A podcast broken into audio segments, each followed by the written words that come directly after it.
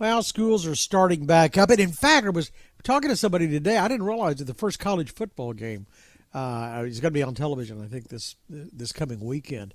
But the question is, how many schools are back open? And high school sports, what are they doing? Everything came to a halt. Even the cheerleaders and the pep squads were canceled. Really bad news if you're the CEO of Varsity Spirit and Varsity Brands and BSN Sports and the people that supply all of the equipment to all of these people all over the country. They do it all from our area. Adam Blumenfeld is the CEO of Varsity Brands and joins us right now. It's good to have you with us. Thank you, David. It is a pleasure as always to see you and hear you. Well, so you took a year off, a forced year off, I would guess. What? Tell me what's happening now. Are they back playing sports again? Are the pep squads active? How's business? You know, it has been a crazy year and a half. For sure, sports are back in Texas, but also around the country, and we've seen a real powerful bounce back in the last 5 months on our sports segment, particularly multiple sports being played at the same time. Pent-up demand for getting ready for the 21-22 school year and out-of-school select sports. So with the kind of die-down of COVID during the summer, you saw a lot of optimism and people really getting back into the game. With the Delta variant, it's continued that the strength of the demand has continued, but there's a cautious optimism out there that what the next 6 to 12 months looks like is going to be governed by vaccines and proper participation by the schools and the school districts out there to keep our kids safe. I mean, it occurs to me, you operate in so many different areas that there are not many people that have the sense that you do of what the various schools are doing. And so I guess if they're doing virtual learning, they're not doing sports either, right? Or are they? You know, back when the pandemic was at full steam, virtual learning was everywhere and sports weren't being played in an organized fashion. But I am seeing, and we have a customer in every zip code in the U.S., so we do have a unique perspective. We are seeing in-person learning being the rule of thumb almost everywhere now, even in the most affected territories. I just came back from New Orleans, Louisiana, where there's a vaccine mandate in place for the entire city, bars, restaurants, hotels, and schools. But still, sports are being played on time as scheduled. And all sports? Because there's such a distinction. You know, as a parent, we used to talk about, you know, whether our kid was sort of a individual sport kind of kid or a team sport kind of kid. And then there are some that are inside, closer area, some, you know, football that's outside where it'd be easier. I'm just curious if they all came back. You know what? It's interesting. Across the board, we monitor every sport category in every region of the country, and it's been universal. The bounce back, with the exception of maybe baseball, because it was a little too early in the spring season in 21, everything else came back really nicely. Yeah, and again, this other enormous business that you have, the Varsity Spirit, which is cheerleading, and then cheerleading begat pep squads, and so it incorporates a lot more people.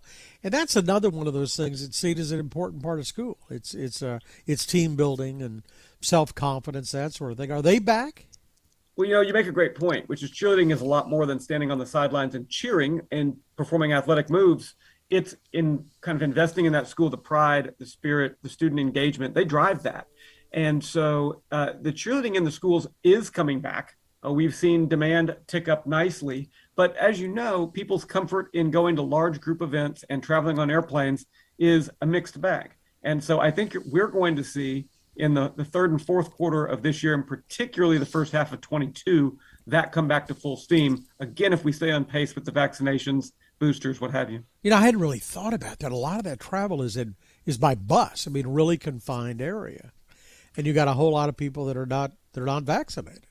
Well, I'll tell you, it is true, and it's scary about for the folks that are non-vaccinated. But the protocol that we have had to put in place, I feel like that really this company has the gold standard for a large group event protocol. You know, we're the largest camp provider in the world. We run about 2,100 camps per year nationally, and the protocol we've had to put in place for home camps and stay-away camps in the midst of this has taught us a lot about what even post-COVID camp and life and competition life could look like to make it as safe as possible for the people that that are coming. So what's your corporate life been like for the last year and a half? I would guess, I mean, there was a deal, and we talked about this at the time. I guess it was 3, 4, 5 years ago that Bain Capital came in and gave you just, you know, took out a major part of the company, and you've now got partners that have deep pockets. I would guess that would be very comforting during a period of pandemic.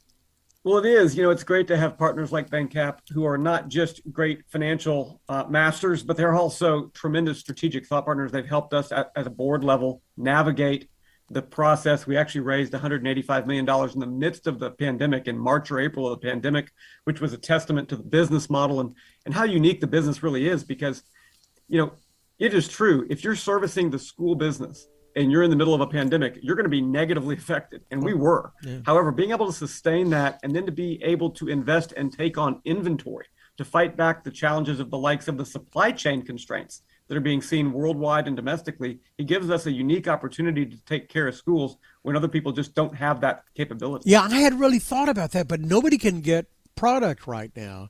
But you had so much stuff pushed back on you, I guess, that, you know, institutions failed to take delivery of, that your warehouses were full.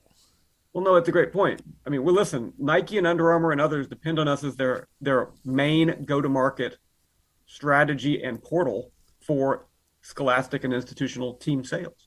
And so the fact that we have, you know, multiple warehouses, hundreds of thousands, if not millions of square feet of warehousing space and embellishment and decoration capabilities inside our ecosystem, it gives us the chance to take what is about $150 million of on-hand inventory and turn it as fast as humanly possible. But having said that, it doesn't mean that there aren't challenges. It is still very difficult to get product from overseas, to get fabrics from overseas. Ports are shut down in both China and the U.S. with a huge backlog to get stuff into the country. So make no mistake, it's hard, but we find ourselves in a unique position to take care of districts and schools in a way that, you know, 10 or 15 years ago, a company of our ilk wouldn't have been able to do. But what about getting it from your warehouses to the institution that's the end buyer? That's been a hiccup too. It has been, you know, just basic transportation is running a little bit slower than normal. But there's been another shift that's important, which is ship to school versus ship to home. And now with the pandemic, everybody wants their product shipped to their house instead of to the schoolhouse. And so you can imagine what has to happen inside your company to the supply chain distribution process and the packing lines. Instead of everything going to one address, it's going to 30 addresses. Yeah, it might be going to 300 or 3,000 addresses. So we've had to become a very skilled ship-to-home, direct-to-consumer type of company. But I have to tell you, the lessons we've taught ourselves and had to learn around digital and virtual selling have been irreplaceable, and we'll continue to leverage those efficiencies as we exit COVID to serve our customers faster, better, quicker. Well, I'm convinced you all have made the adjustment. My guess is some of your competitors might not have. And this was not a particularly crowded field, but I would guess it's a lot less crowded after the pandemic. Well, I'll tell you, we have literally hundreds, maybe even thousands of competitors around the country. They happen to be small mom and pop regional players, local players traditionally, and, you know, they don't have the capacity, unfortunately, to weather some of the changes in customer demand that the pandemic has put on the business. So we are seeing some of that fallout. We've also seen vendors consolidate around people that can pay their bills. Like you mentioned, Bain Capital, our balance sheet gives us the chance to really work with these partners in a unique way. You know, that's really interesting, because you were one of those small regional competitors at one point in time, you and your father. Started the, I guess it was a BSN. It was the original. It was. You know, people forget this was a family, and still in some ways feels like a family business, despite the fact that we have 6,000 employees nationwide. This started as Blumenfeld Sportnet, BSN Sports, and it was my dad selling tennis nets out of the back of a van in Memphis, Tennessee. And then we moved to Dallas in the early '80s. I grew up packing trucks of dodgeballs and tennis nets, you know, as a family business. So this has changed a whole lot. The pandemic adds an entirely different spin on it. But we were one of those small businesses that was so negatively impacted by things like this. It's one of the reasons, candidly, we always knew that this business needed to scale to be able to protect itself and protect its customers if things got strange. Well, and diversified, too, because you're not just entirely, you know, tied to selling dodgeballs. You know, Spirit had to be one of the best acquisitions you made.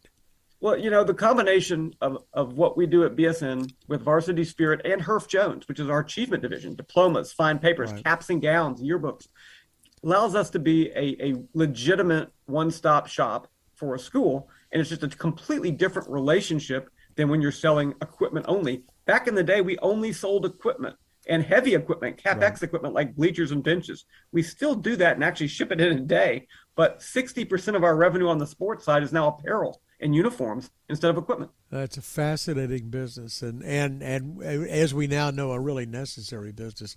Adam Blumenfeld is the CEO of Varsity Brands. We always enjoy our conversations. Thank you very much for the time. David, thank you so much for reaching out. Thanks. For more of our conversation with Mr. Blumenfeld, go to KRLD.com/CEO. I'm David Johnson, News Radio 1080 KRLD.